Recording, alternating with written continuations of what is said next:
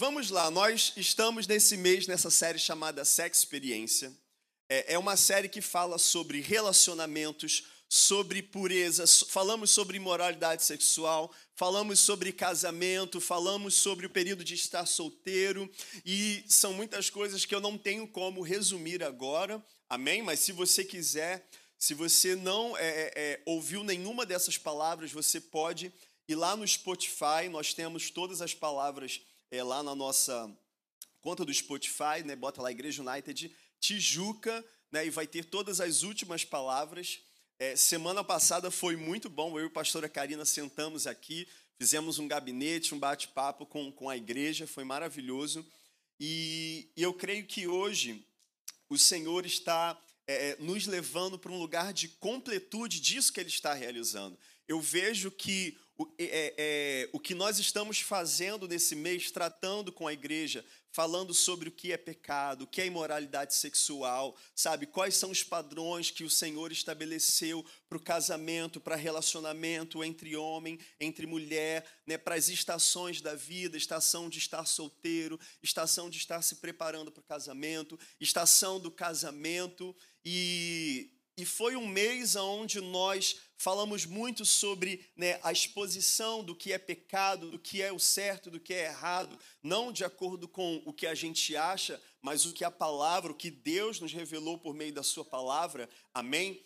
Mas enquanto eu estava me preparando é, é, para hoje, o Senhor é, é, é, me trouxe a direção de que, beleza, falamos muito sobre pecado, falamos muito sobre essas coisas, mas só isso não é suficiente, só isso não basta. Precisamos trazer uma solução definitiva para o problema do homem. Porque se a gente falou de pecado, se a gente falou de imoralidade sexual, se a gente falou sobre esse mundo que está tão é, é, desvirtuado, tão pervertido, tão convicto das suas inconvicções, né, se eu posso dizer assim, é, é eu preciso trazer uma resposta para isso. E glória a Deus, nós temos a resposta para isso. A resposta está na palavra. Amém? Eu quero que você abra comigo lá no livro de Judas. E aí tem gente assim, meu Deus, tem Judas escreveu um livro. Está na Bíblia? Tem, querido. Não é o Iscariotes. Se você não sabe, fica tranquilo. Não é o Judas que traiu Jesus, é outro Judas Acho que é por isso que no, no primeiro versículo, Judas ele, ele já começa se apresentando, se explicando, né? Ele já fala: Judas, servo de Jesus e irmão de Tiago. Só faltou ele escrever assim: não, eu não sou Iscariotes. Aquele era outro cara. Eu sou outro Judas, o Judas bom. livro de Judas só tem é, é, um capítulo, ele não tem, ele não é dividido em capítulos, porque ele só tem versículos, só tem 25 versículos. Mas é um livro precioso demais, precioso demais. Deixa eu só ver aqui onde eu vou começar com vocês. Mas já abre sua Bíblia em Judas.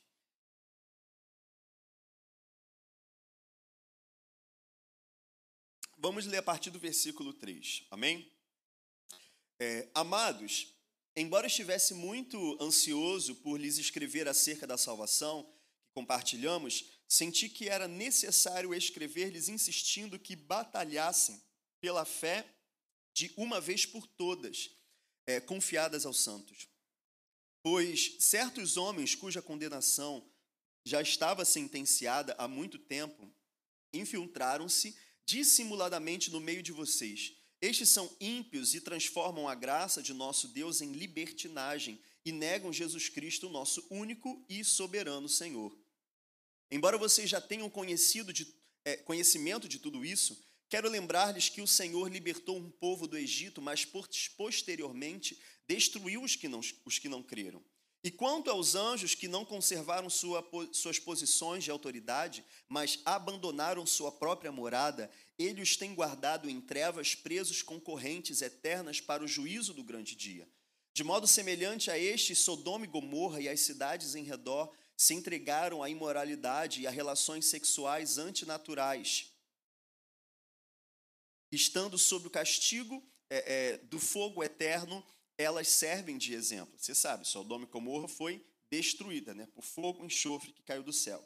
Versículo 8: Da mesma forma, estes sonhadores contaminam o próprio corpo, rejeitam as autoridades e difamam os seres celestiais. Contudo, nem mesmo o arcanjo Miguel, quando estava disputando com o diabo acerca do corpo de Moisés, ousou fazer acusação injuriosa contra ele, mas disse: O Senhor o repreenda.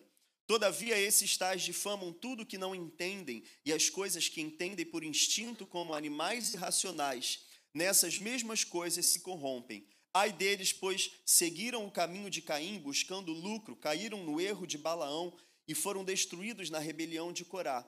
Esses homens são rochas submersas nas festas de fraternidade que vocês fazem, comendo com vocês de maneira desonrosa, são pastores que só cuidam de si mesmos, são nuvens sem água, impelidas pelo vento, árvores de outono sem frutos, duas vezes mortas, arrancadas pela raiz, são ondas bravias do mar, espumando seus próprios atos vergonhosos, estrelas errantes para as quais você para as quais estão reservadas para sempre as mais densas trevas. E eu quero parar aqui. Eu sei que eu li muita coisa, você está Talvez, meu Deus, calma, pastor, é muita informação. Mas resumindo o que ele está dizendo aqui, ele traz para a gente, durante esse capítulo, três exemplos. Ele traz, é, é, ele traz o exemplo de Sodoma e Gomorra, ele traz o exemplo dos anjos e ele traz o exemplo do povo que foi liberto do Egito. Três exemplos de pessoas, ou de povos, ou de grupos de pessoas que ou, né, no caso, os anjos também que caíram. Né, você sabe, Israel foi liberto do Egito, mas dos que saíram do Egito, das milhares de pessoas que saíram do Egito, só duas entraram na terra. A terra era para todos os milhares, mas de todos os milhares, só dois entraram, porque os outros milhares caíram de sua posição. No meio do caminho é, é foram incrédulos, blasfemaram contra o Senhor, fizeram todo tipo de rebelião no deserto e por isso perderam a sua posição. Então ele está desenhando aqui um cenário para a gente e, e chamando a nossa atenção de que no passado houveram diversos grupos de anjos, de pessoas, lógico, todos esses aqui na antiga aliança, que foram chamados por Deus, estavam sendo guiados por Deus, mas mesmo ouvindo a voz de Deus e seguindo a direção dele, se rebelaram e caíram é, é, e caíram da sua posição. É, e isso os conduziu não somente à imoralidade sexual, mas a todo tipo de pecado. Então, até aqui, novidade nenhuma, porque de Adão até os dias de hoje, da queda de Adão até os dias de hoje, todo nascido todo homem e mulher, toda a humanidade nascida de mulher, todos nascem em pecado. É o pecado original. Todos, a palavra vai dizer, e todos pecaram e destituídos estão da glória de Deus. É uma condição inerente à humanidade. O que é inerente? Faz parte da humanidade. Nasce corrompido, nasce separado de Deus. E eu já começo dizendo para vocês, queridos, esse é o problema original. O problema é, é, o problema do homem, a gente falou sobre pecado, sobre moralidade, sobre todas essas coisas que não agradam o coração de Deus, mas hoje nós vamos falar não só sobre a solução disso, eu creio que a maioria aqui, mas enfim, nós vamos falar sobre isso. A solução disso está no sangue de Jesus que nos purifica de todo pecado, não existe outro caminho, não existem práticas de boas obras, não existe, né? Não, mas é essa religião aqui, não, mas é essa filosofia aqui. Não, querido, não existe nenhum outro caminho. É apenas o sangue de Jesus que é poderoso para nos purificar de todo pecado e nos livrar dessa dessa condição, é a faz parte da condição humana. Isso está no coração da busca do homem em todos os séculos, todas as religiões inventadas, todos os subterfúgios, todos os argumentos, sejam aqueles que pendem para uma credulidade animista, paganista, ou seja lá o que for, ou sejam aqueles que pendem para o outro extremo, onde, beleza, a solução é dizer que Deus não existe. Então resolvemos o nosso problema. Porque no fim das contas, o que está é, é, é, é no, na mente, no coração de cada homem é de que existe uma culpa pelo pecado. Não tem, não em qualquer, queridos, em qualquer lugar da face da terra, todo homem lida lida com essa questão. Tem um problema em mim. Tem algo que precisa ser resolvido. Eu creio que isso é unânime em todos os lugares. E aí eu acho, inter... é, é, eu acho muito simplista né, que aqueles homens dos últimos, dos últimos, sei lá, dois séculos de história na Europa, só na Europa, né, que isso é, é lógico, foi difundido pelo mundo, estou falando do ateísmo, né, Hegel, aqueles caras, vamos solucionar o problema do homem. Deus não existe. Solução muito simples, muito simplória. Se Deus não existe, o diabo não existe, logo o pecado não existe, logo não tem problema. Ó, oh, resolveu o problema. A nossa humanidade melhorou por causa disso? Com certeza não. A solução da equação é essa: tira Deus da equação. Beleza, se tira Deus, tira o diabo também. Se tira Deus e tira o diabo, tira a religião. Tira o pecado, tira a culpa. Então, junto com isso no pacote, com certeza, eu tiro a moral, eu tiro a noção do que é certo, do que é errado, eu tiro tudo, eu preciso tirar o pacote inteiro. Se eu tiro Deus, eu tiro o pacote inteiro. O que, que sobra? Somos animais. Então, se eu quiser, eu posso virar um predador e matar você. Somos animais, não tem culpa. Para que moral?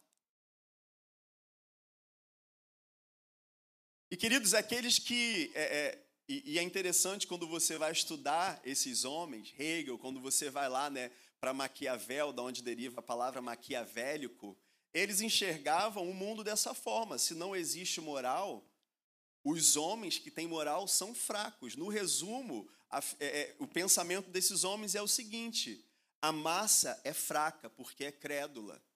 Nós somos iluminados, nós não acreditamos em nada, então nós somos fortes. Nós podemos agir com violência, nós podemos fazer guerra, nós podemos usar a mentira para dominar as massas, a gente pode até usar a religião, porque a gente não crê nisso, mas se não existe moral, não existe nenhuma, nenhuma linha que defina nada, então até a religião, maleficamente, maquiavelicamente, eu posso usar para dominar as massas. Isso não resolve o nosso problema. Isso não resolve o seu problema. Porque o pecado continua lá. Dizer que Deus não existe não faz Deus desaparecer. Dizer que o diabo não existe não faz ele desaparecer. Dizer que o certo e errado não existe não tira a culpa do pecado. E é só olhar para a humanidade. Cada vez mais. É, é, é, tinha uma outra palavra que tinha na minha cabeça: culpa do pecado, é, consciência do pecado. É, enfim, depois eu vou lembrar. Mas existe um problema que precisa ser atacado.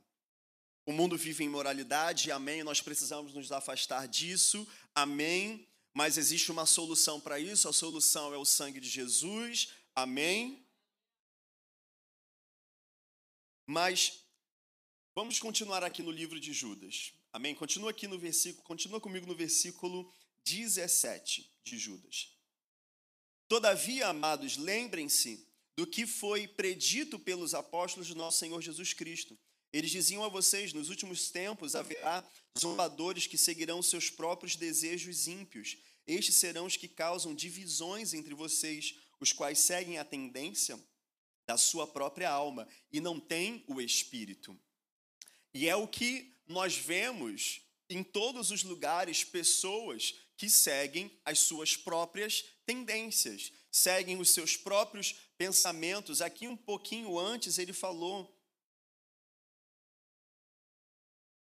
no versículo 10, né, voltando lá, ele diz o seguinte: Todavia, esses tais difamam tudo o que não entendem, ou seja, as coisas que são santas, e as coisas que entendem por instinto como animais irracionais, nessas mesmas coisas se corrompem. Então, de forma, é, é, por conta da, da condição pecaminosa do homem, ele sempre tende a ser guiado pelos instintos, a ser guiado pela própria mente. E eu acho interessante que hoje você liga a televisão, você vê nas redes sociais, pessoas que não creem, não creem no Evangelho, mas às vezes pegam algumas palavras do Evangelho e torcem, comecem a desenvolver as teorias que elas mesmas acham que, que é o certo, e eles ficam é, é, é, é de forma irracional, mas instintiva, uma forma instintiva através de um raciocínio lógico, superficial, pegam, por exemplo, a frase Deus é amor. Aí, em cima dessa frase, né, de forma irracional, mas por instinto e usando raciocínios lógicos muito superficiais. Não, mas se Deus é amor, a gente tem que amar todo mundo. E aí, e aí vai desenvolvendo as, as próprias ideias que são geradas na mente de cada um. Então, cada um faz o que quer. Cada um pensa o que quer. Cada um segue seus próprios desejos. Isso faz parte de uma natureza pecaminosa. As pessoas que tendem, que fazem o que querem, que são guiadas, não, mas eu não gosto disso. Não, mas eu não concordo com isso. Não, mas eu não me senti bem aqui. Não, mas guiadas pelos próprios instintos, sentimentos. A palavra vai dizer que esse tipo de pessoa é como alguém que é jogado de um lado pelo outro por estar sendo guiado pelos próprios instintos, existe uma falsa sensação de domínio, de controle, de liberdade, mas na verdade é uma escravidão. Escravidão de pecado, escravidão de mentira. Amém? Misericórdia. Vamos continuar.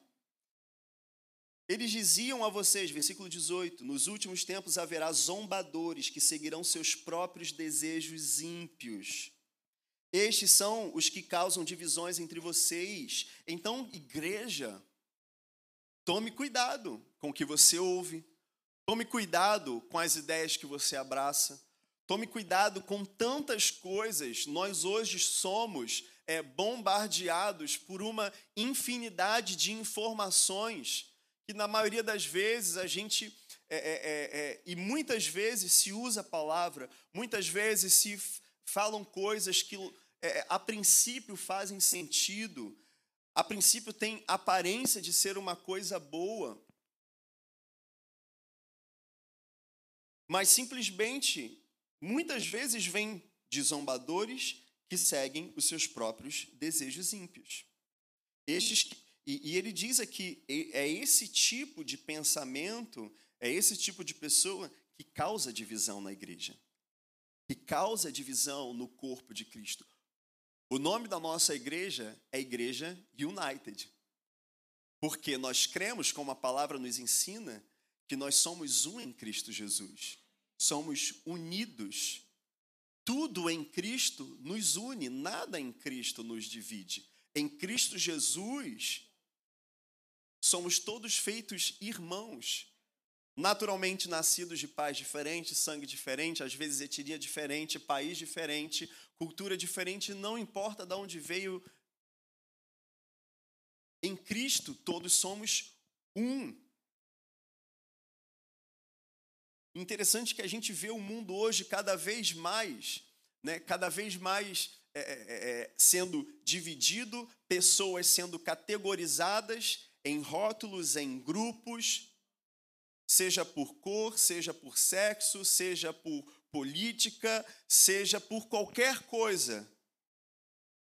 E aí, às vezes você é seduzido por um novo rótulo que surge, você é seduzido por uma nova ideia que surge, mas no fim das contas estão todos indo para todos os lados e se dividindo.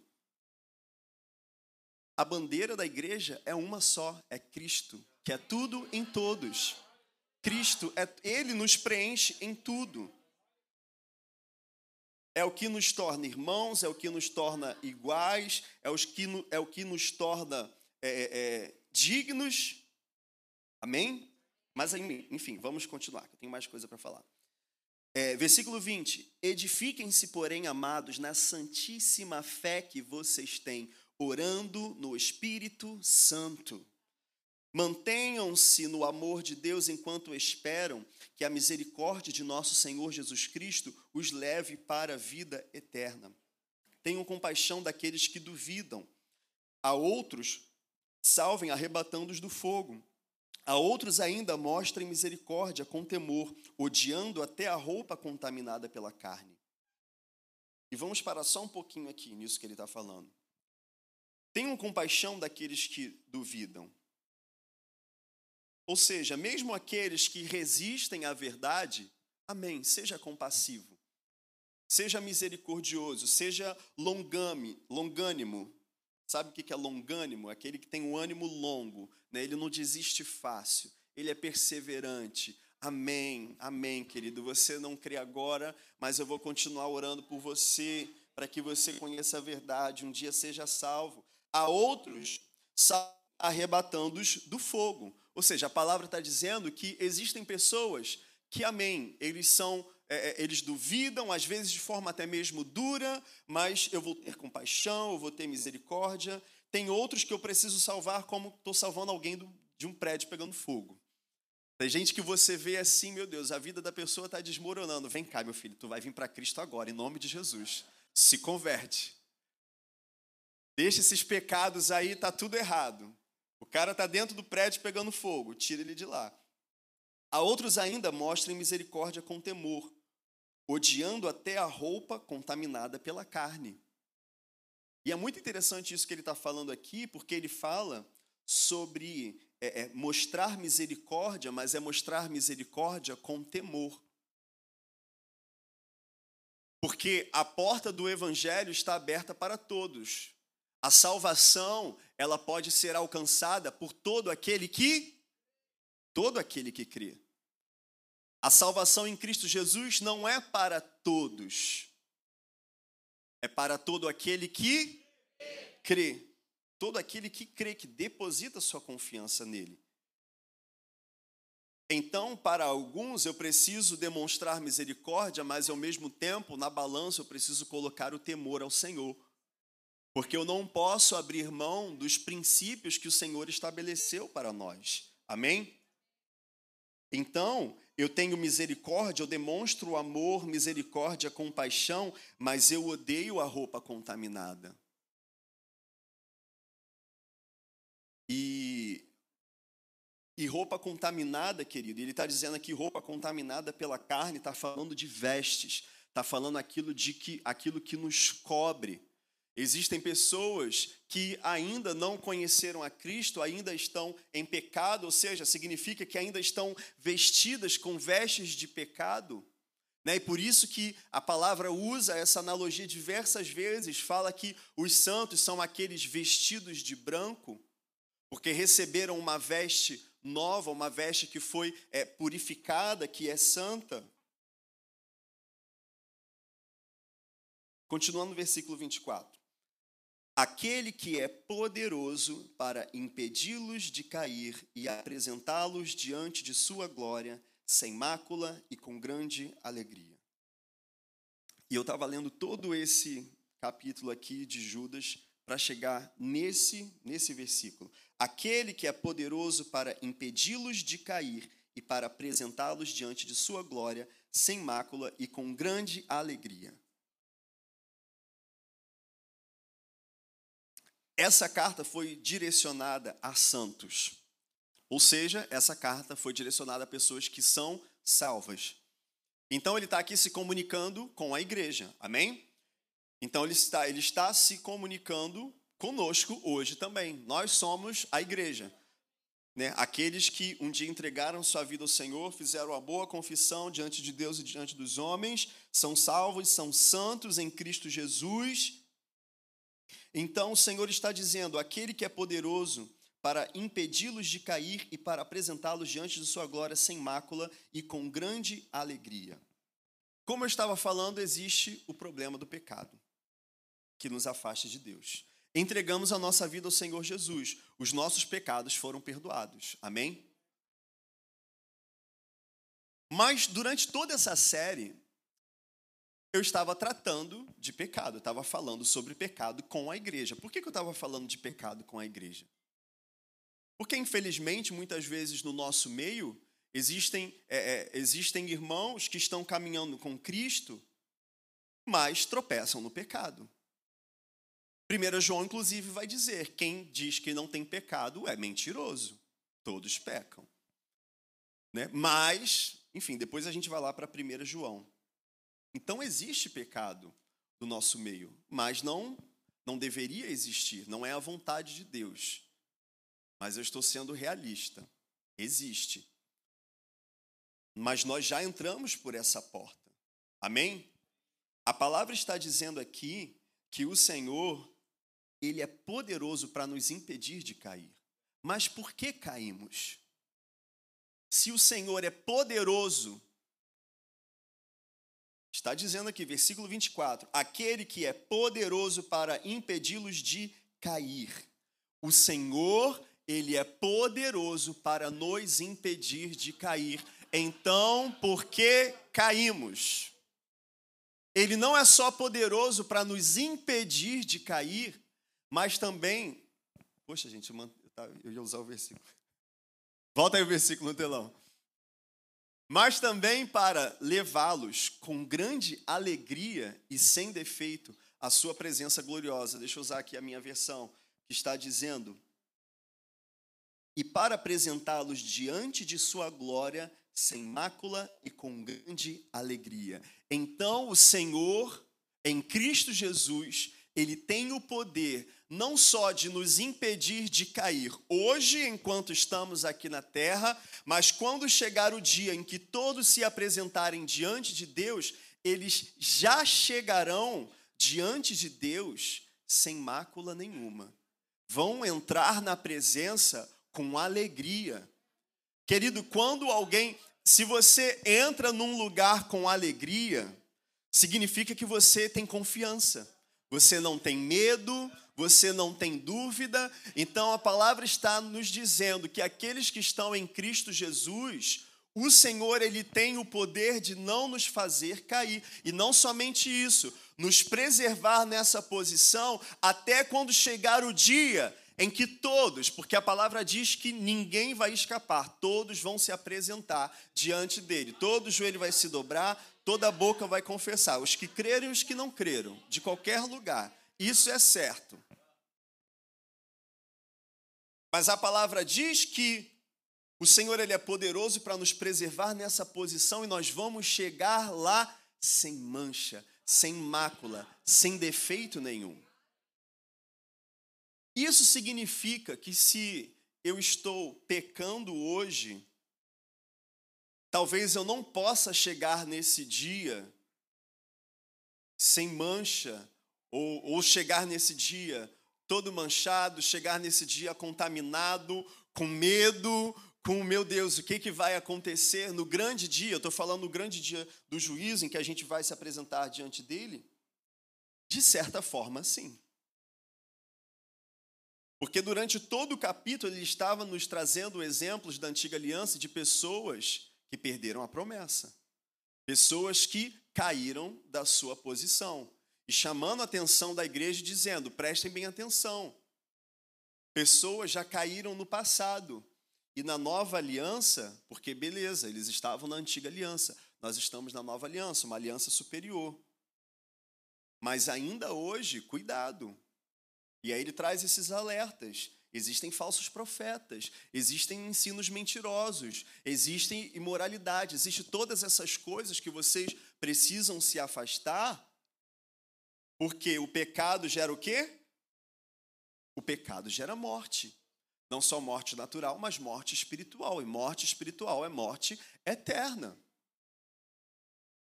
Então eu posso cair da salvação e perder isso. Mas, como eu falei, a gente estava falando de pecado até agora e eu quero falar sobre outra coisa aqui com vocês. Eu quero falar sobre justiça de Deus. Amém? Por quê? Por que, que eu quero falar disso? Porque não se trata, querido, é, de você ser bom o suficiente.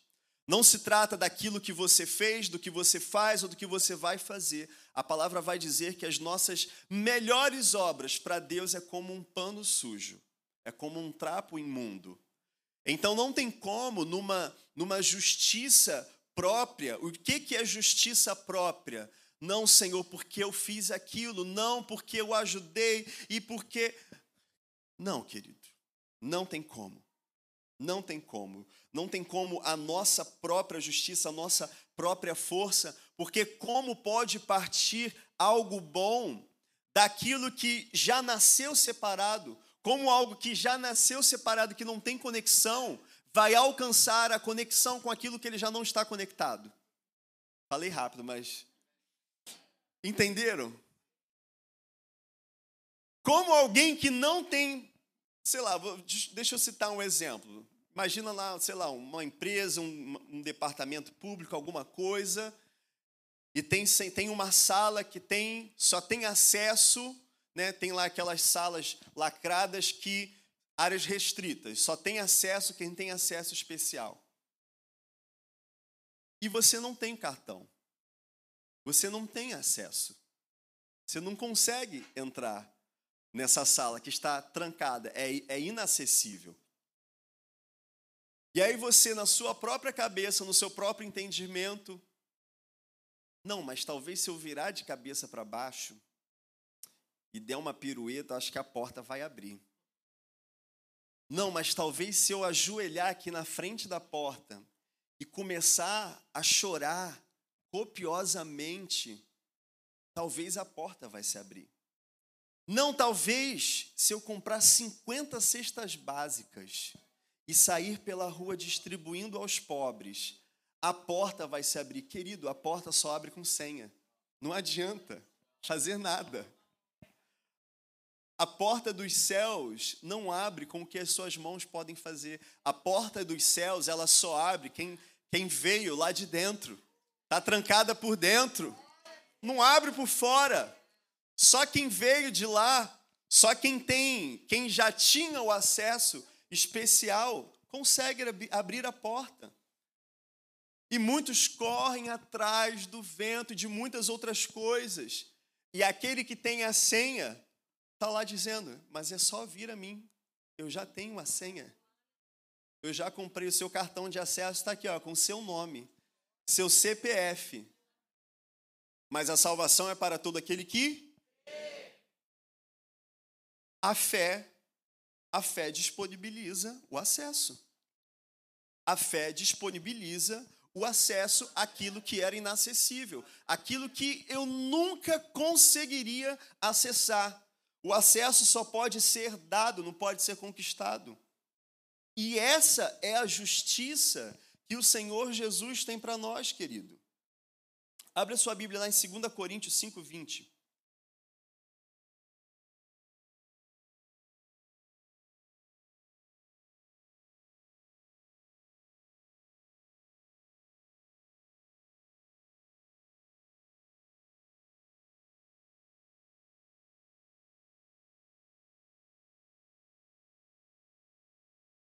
Segundo Coríntios 5, 21, por favor. 5, 21.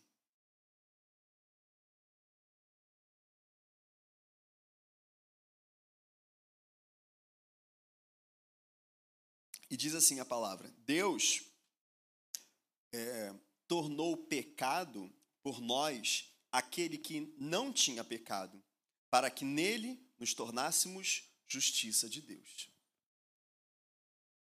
Lê de novo esse versículo. Eu vou dar um tempo para você ler sem. Lê aí na sua Bíblia no telão. Dá alguns segundos.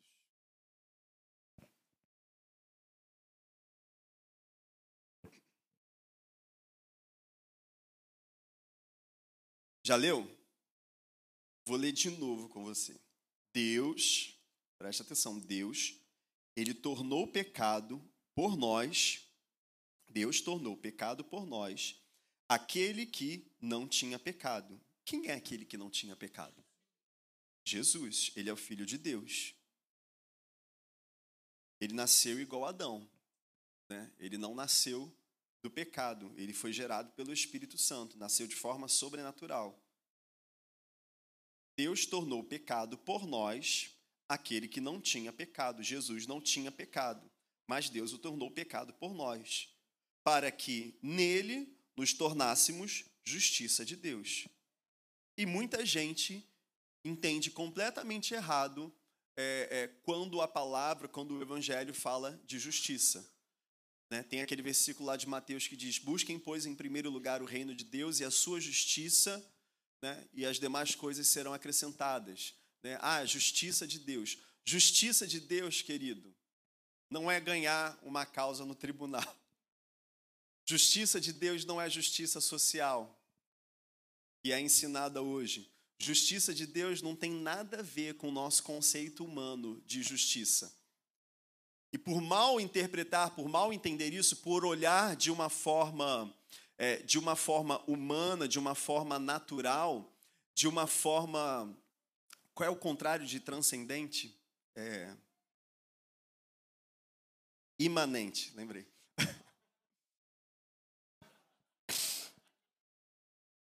É olhar de uma forma imanente. O que é uma coisa imanente? É só você entender o que é transcendente. O que, que transcende? É o que vai além do natural, é o que vai além da, da razão. Né? Transcendência, né? Tem muitas religiões que falam sobre isso, alcançar a iluminação, aquela viagem na maionese toda. E o imanente é simplesmente ignorar o sobrenatural, ignorar as coisas espirituais e trazer uma perspectiva apenas humana e natural. Ou seja, a palavra está falando sobre justiça de Deus. Ah, então Deus ele quer aplicar a justiça no mundo e ajudar os órfãos e a desigualdade social. Então a igreja tem uma responsabilidade com a justiça de trazer. Não, querido. Tá tudo errado. Isso é imanência. Isso foi uma falsa doutrina, isso foi uma falácia, uma doutrina de demônios enfiada dentro da igreja e até mesmo nas escolas teológicas. Talvez você já deva ter, muitas vezes, pessoas pegando, é, é, às vezes, parábolas, pegando conceitos, ideias do, em Jesus, na nova aliança, e trazendo uma explicação natural. Não, Jesus quando a palavra fala que ele multiplicou o pão, não é que ele multiplicou o pão, é porque ele trouxe ali uma consciência social nas pessoas. E as pessoas começaram né, a compartilhar. Então, não é que houve um, não houve um milagre. Não houve um milagre, é que a consciência social levou as pessoas a compartilhar, então não teve falta. Gente, isso é mentira. Isso é imanência. Isso é falsa doutrina enfiado dentro da igreja. Jesus, o evangelho não é imanente, ele é transcendente. Jesus é Deus, ele multiplicou os pães. Não, mas a pessoa orou pela cura do câncer. mas é, já é comprovado cientificamente, porque quando você faz isso, uma não sei o que liberada no, cé no cérebro, e toda uma explicação para dizer que não é bem assim, é mentira. Jesus é Deus, ele cura o câncer. Jesus é Deus. E a justiça dele, querido, nunca seria parecida ou comparada à nossa. O nosso conceito de bondade é péssimo. O seu conceito de do que é bom, do que esquece, querido. Olha para a palavra, olha para Jesus, mas não olha com olhos de incredulidade, não olha com filtro, não olha comparando, ah, realmente tem a ver aquele pensador. Não, não tem nada a ver com ninguém. Jesus não tem nada a ver com ninguém. Não compare Jesus com ninguém. Ninguém é ninguém perto de Jesus. Ele é Deus, Ele é Senhor, Ele é o Messias, Queridos, ele é o Filho de Deus. Ele se fez homem. E, e, e muita gente, por conta da religiosidade, olha para um Jesus diminuído, olha para um Jesus bebê, olha para um Jesus na cruz, olha só para o Jesus homem, mas ele é Deus. Beleza, ele nasceu como um menino, beleza, ele morreu na cruz, mas ele ressuscitou no terceiro dia. Além de ressuscitar no terceiro dia, queridos, ele ascendeu aos céus. Além de ascender aos céus, não parou aí, ele enviou o Espírito Santo. Sabia que hoje, hoje é dia 28, é hoje, né, dia de, de Pentecostes? É lógico, a gente não celebra mais festa de Pentecostes. O Espírito Santo veio, glória a Deus. Mas, se você não sabe, foi nesse dia há mais ou menos dois mil anos atrás que Jesus enviou o Espírito Santo na terra e iniciou a era da igreja, a era da graça, a era do Espírito Santo em que nós estamos vivendo. Então, a justiça de Deus, queridos, não é sobre algo que a igreja pode fazer. A igreja não faz justiça, porque a igreja não pode fornecer justiça. A igreja é justiça, porque em Cristo ela foi feita, ela recebeu daquele que pode dar a justiça. E o que, que é a justiça de Deus, queridos? Todos pecaram e destituídos estão da glória de Deus. Mas pelo sangue de Jesus, como eu falei, é para todo aquele que crê. Se você creu no seu coração, confessou com a sua boca, entregou a sua vida a Ele, querido, justiça de Deus é derramado sobre a sua vida. Lembra que a gente leu lá em Judas? As vestes, né? As vestes contaminadas pela carne, a veste contaminada pela carne é removida. O Senhor te dá uma nova veste, uma veste de justiça. E o que que isso significa? O que que isso quer dizer? que eu posso entrar na presença de Deus com confiança, com alegria, sem medo, sem culpa, porque todos os pecados, queridos, a justiça de Deus é que quando eu entro em Cristo, todo o meu passado, todo o pecado, toda a minha condição pecaminosa é como se não houvesse existido o Senhor apaga, o Senhor esquece. Você se torna santo. Quem é salvo em Cristo Jesus é santo. É santo, não porque ele fez alguma coisa. Que, que nós fizemos? Cremos. É a única coisa. É a senha. É, é o único meio de obter o acesso. É o único meio de abandonar né, essas vestes contaminadas pela carne, ser lavado e receber uma veste nova, uma posição nova, receber um acesso novo, uma condição especial que só o sangue de Jesus pode conceder. Isso é justiça de Deus. Então, quando lá em Judas, no versículo 24, ele fala que nós vamos ser apresentados ao Senhor sem mácula nenhuma, sem mancha, sem culpa. Vamos entrar com alegria, ou seja, vamos entrar com confiança. Não é porque eu fiz algo, mas é porque o sangue de Jesus fez tudo. E por ter essa falta de compreensão de quem nós realmente somos em Cristo hoje, existem muitos crentes que não entendem isso estão em Cristo já têm o acesso. Queridos, ele, eles têm, ele tem a coisa mais importante, mas ele não tem informação, ele não sabe disso.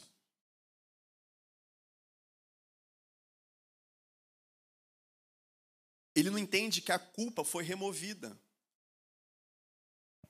Ele não entende que ele não precisa mais pecar. Ele pode pecar? Pode pecar. Ele pode cair? Ele pode cair. Mas não precisa, porque ele é livre. Em Cristo Jesus temos. Lembra que a gente leu lá? Ele é poderoso para não nos fazer cair. Em Cristo Jesus, ele, a sua graça, querido, a graça do Senhor, ela não é só para salvar, não. Ela não opera só na salvação. A maioria das palavras sobre graça é só sobre o Senhor salvando e com, como se a graça desconsiderasse todos os pecados. Queridos, graça é poder. Poder para te salvar e poder para te manter salvo, poder para te afastar do pecado, poder para te conduzir a uma vida de santidade, de separação, que, como diz lá em Judas, no versículo 24, ele é poderoso para nos impedir de cair. Mas abre a sua Bíblia comigo, lá em 1 João.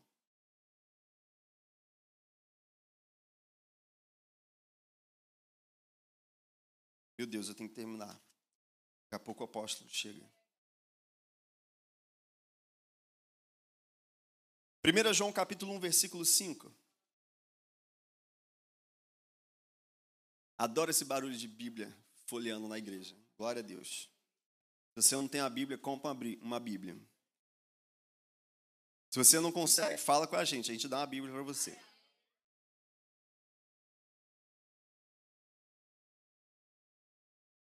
Tenho a Bíblia de todas as formas. Gente, eu tenho a Bíblia impressa, eu uso no celular, eu uso no tablet, eu tenho outras versões. Quanto mais Bíblia, melhor. Amém? 1 João 1,5. Esta é a mensagem que dele ouvimos e transmitimos a vocês. Deus é luz, nele não há treva alguma. Se afirmamos que temos comunhão com ele, mas andamos nas trevas, mentimos e não praticamos a verdade. Se, porém, andarmos na luz como Ele está na luz, temos comunhão uns com os outros, e o sangue de Jesus, seu Filho, nos purifica de todo pecado. Se afirmamos que estamos sem pecado, enganamos a nós mesmos e a verdade não está em nós. Se confessarmos os nossos pecados, Ele é fiel e justo para perdoar os nossos pecados e nos purificar de toda injustiça. Se afirmamos é, que não temos cometido pecado, fazemos de Deus um mentiroso e a sua palavra não está em nós. Meu, meus filhinhos, escrevo-lhes estas coisas para que, continuando no capítulo 2, é, meus filhinhos, escrevo-lhes estas coisas para que vocês não pequem. Se, porém, alguém pecar, temos um intercessor junto ao Pai, Jesus Cristo, o justo. Ele é a propiciação pelos nossos pecados, e não somente pelos nossos, mas também pelos pecados de todo o mundo. O sangue de Jesus é poderoso para limpar o pecado de toda a humanidade, mas é necessário crer. E a gente precisa entender a diferença daquele que ainda não entrou na justiça e aquele que está na justiça. Aquele que não entrou na justiça, ele está vestido com vestes manchadas pela carne, pelo pecado, o que ele precisa? Remissão de pecados. Na antiga aliança, os sacrifícios cobriam os pecados. Por isso, todo ano, todo ano, né, o sacerdote entrava uma vez Coitado, ele só podia entrar na presença uma vez no ano. Eu, a qualquer hora do dia, eu fecho meu olho, eu dobro meu joelho, eu levanto as minhas mãos, na rua, em casa, no banheiro, no supermercado, eu vou, eu entro na presença. O sacerdote só entrava uma vez no ano. E ele nem podia curtir muito a presença, porque se ele desse mole, ele morria fulminado. Ele só entrava lá, né, para aspergir o sangue e dar uma cobridinha no pecado da nação, para no próximo ano fazer de novo. Querido, o sangue de Jesus poderia fazer, a gente poderia, né, fazer uma série só sobre isso, justiça de Deus. Mas o sangue de Jesus, ele ele não só, ele não cobre, ele não só lustra ou dá uma limpadinha. Ele simplesmente é como alguém que tivesse um acesso acesso no sistema lá no nem do banco, sistema do Bacen, do Banco Central, que, que é o banco dos bancos. Você tivesse uma dívida lá de um bilhão de dólares, se é que é possível alguém ter essa dívida. E aí ele entrasse lá e simplesmente apagasse o registro. Não existe nem os dados, nem o histórico, nada. Foi o que Jesus fez por você, querido. Ele entrou só onde ele podia entrar. Ele fez só o que ele podia fazer, homem nenhum podia fazer. O sangue dele fez o que sangue de ninguém poderia fazer. Ele entrou no santo dos santos. Ele, ele não entrou no templo terreno. Ele entrou no verdadeiro templo Ele foi no verdadeiro santo dos santos. O sangue dele querido. O trono aonde ele está sentado. Né, a gente fala sobre Jesus que está assentado no trono. Ele está assentado, querido, aonde ele ministrou a sua redenção. Aonde o sangue dele foi ministrado. Então, aquele que não tem o Senhor, ele precisa ser redimido. Ele precisa abrir a sua boca, ele precisa tomar uma decisão, ele precisa tomar uma atitude, porque não é só de coração, mas é de, é de atitude. E dizer: não, eu, eu quero entregar minha vida ao Senhor Jesus. Eu creio no meu coração, mas eu quero confessar com a minha boca. E não só confessar com a minha boca, diante de Deus e diante dos homens. Essa é a maior missão da igreja, pregamos o evangelho. Fazemos o, esse, essa, esse chamado, essa intercessão para que todos possam ouvir e ter a oportunidade de beleza, eu quero entregar minha vida ao Senhor Jesus também. Eu quero, eu quero ser livre. Eu quero receber essa justiça. Eu quero ter essa confiança, sabe, de me apresentar diante de Deus sem culpa, sem dor, sem remorso, sem pecado, sem mágoa, limpo pelo sangue de Jesus. Mas a carta de 1 João também foi escrita aos santos, não foi escrita ao, gente, ao mundo, foi escrita para a igreja. Foi escrita para você. E está dizendo: quem diz que não tem pecado é mentiroso.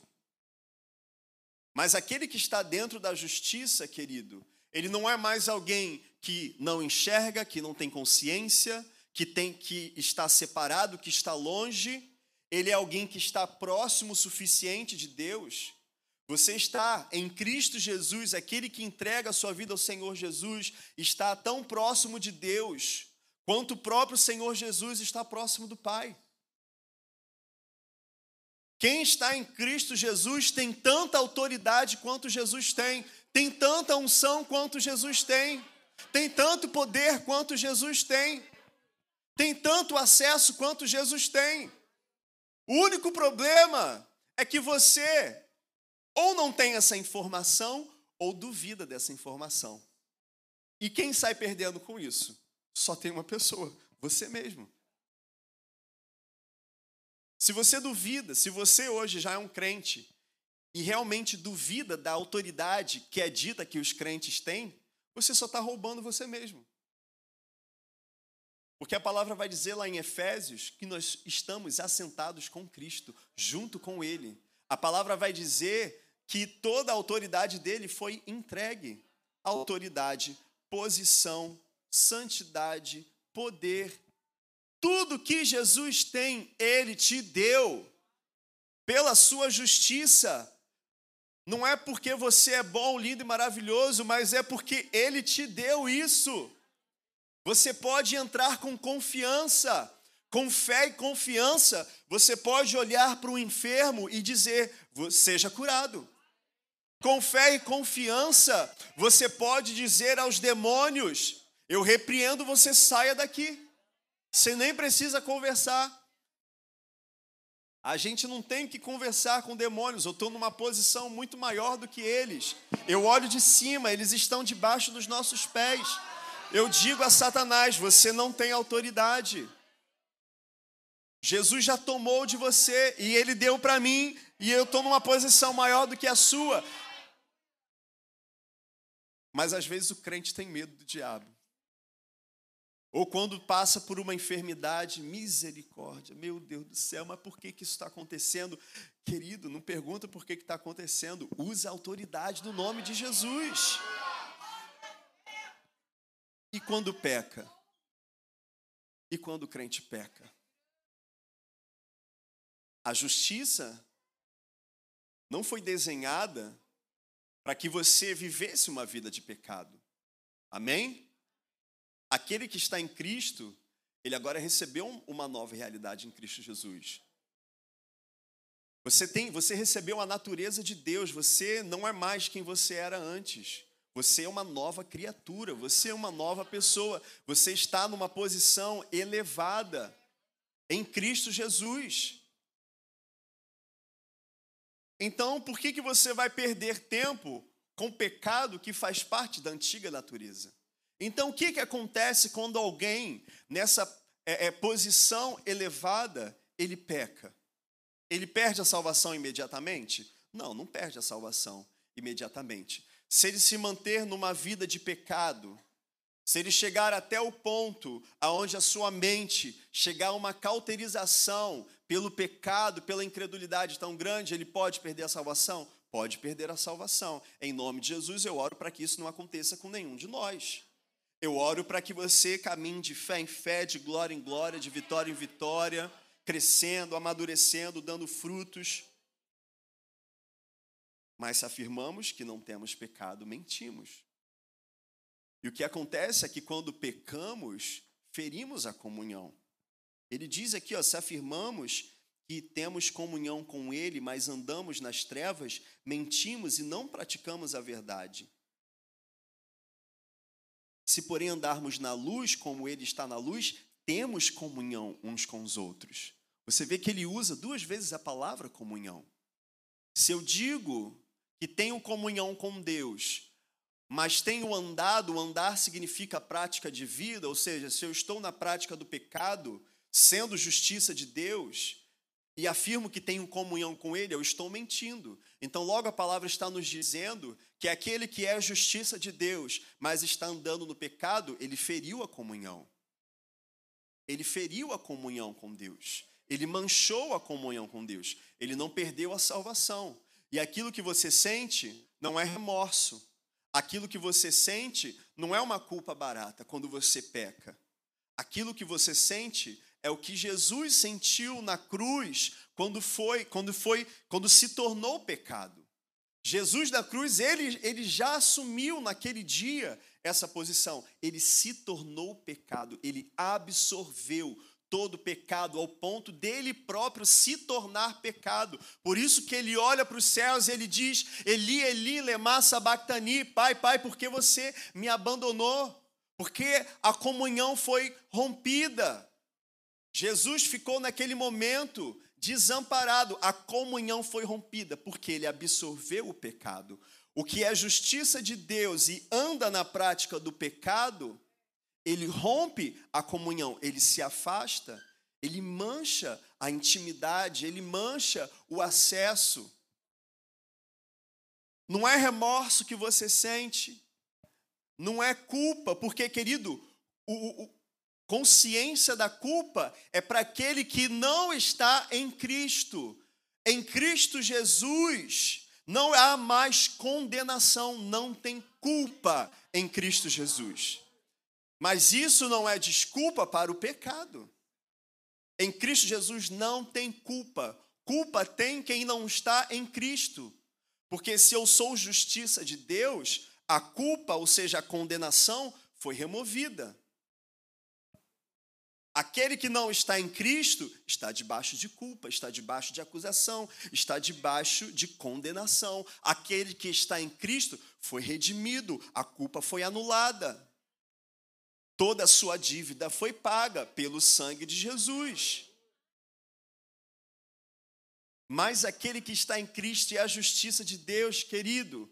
Ele não é mais a sua, ele, ele, a sua natureza humana e pecaminosa foi substituída por uma nova natureza, a natureza de Deus. Por isso você se torna filho de Deus, porque Deus é espírito e ele coloca o espírito dele em você. Antes de Cristo, seu espírito era morto, seco, sem acesso, sem cheio de culpa, cheio de peso. Em Cristo, natureza divina. O espírito de Deus habita em mim. Eu não tenho culpa. E é por isso que a pessoa, ela acaba de aceitar Jesus.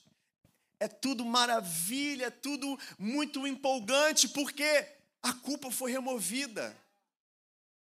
O cara acabou de aceitar Jesus, então ele está com, com aquele sentimento de que, meu Deus, não tem mais consciência da culpa, eu tenho acesso, então ele entra, ou oh, com ousadia, ele ora, ele adora, ele busca o Senhor, mas se no meio do caminho ele se mantém na prática do pecado, a comunhão o afastamento vai acontecendo. Ele não perde a salvação de imediato, mas a comunhão é rompida. Mas o que Jesus nos ensina aqui? Ele é fiel e justo. Se confessarmos os nossos pecados, ele é fiel e justo para nos perdoar os pecados e nos purificar de toda a injustiça. Ele é fiel para perdoar todos os nossos pecados. E querido, você que está em Cristo, você precisa viver uma vida confiante. Você precisa saber quem você é. E mesmo que no meio do caminho você tropece, mesmo que no meio do caminho você erre, eu vou te dizer: o primeiro interessado a te manter nesse lugar é o diabo. Sabe aquele momento que você acabou de pecar e vem aquela enxurrada de pensamentos ruins? Não vem de Deus, querido. Tem alguém ali interessado em te manter nessa posição, te manter num sentimento de culpa, porque em Cristo não existe mais consciência da culpa, mas existe o acusador que ilegitimamente para os filhos de Deus vem trazer um sentimento de culpa que legalmente não está mais sobre ele, ele é o primeiro interessado né? e ele é estratégico.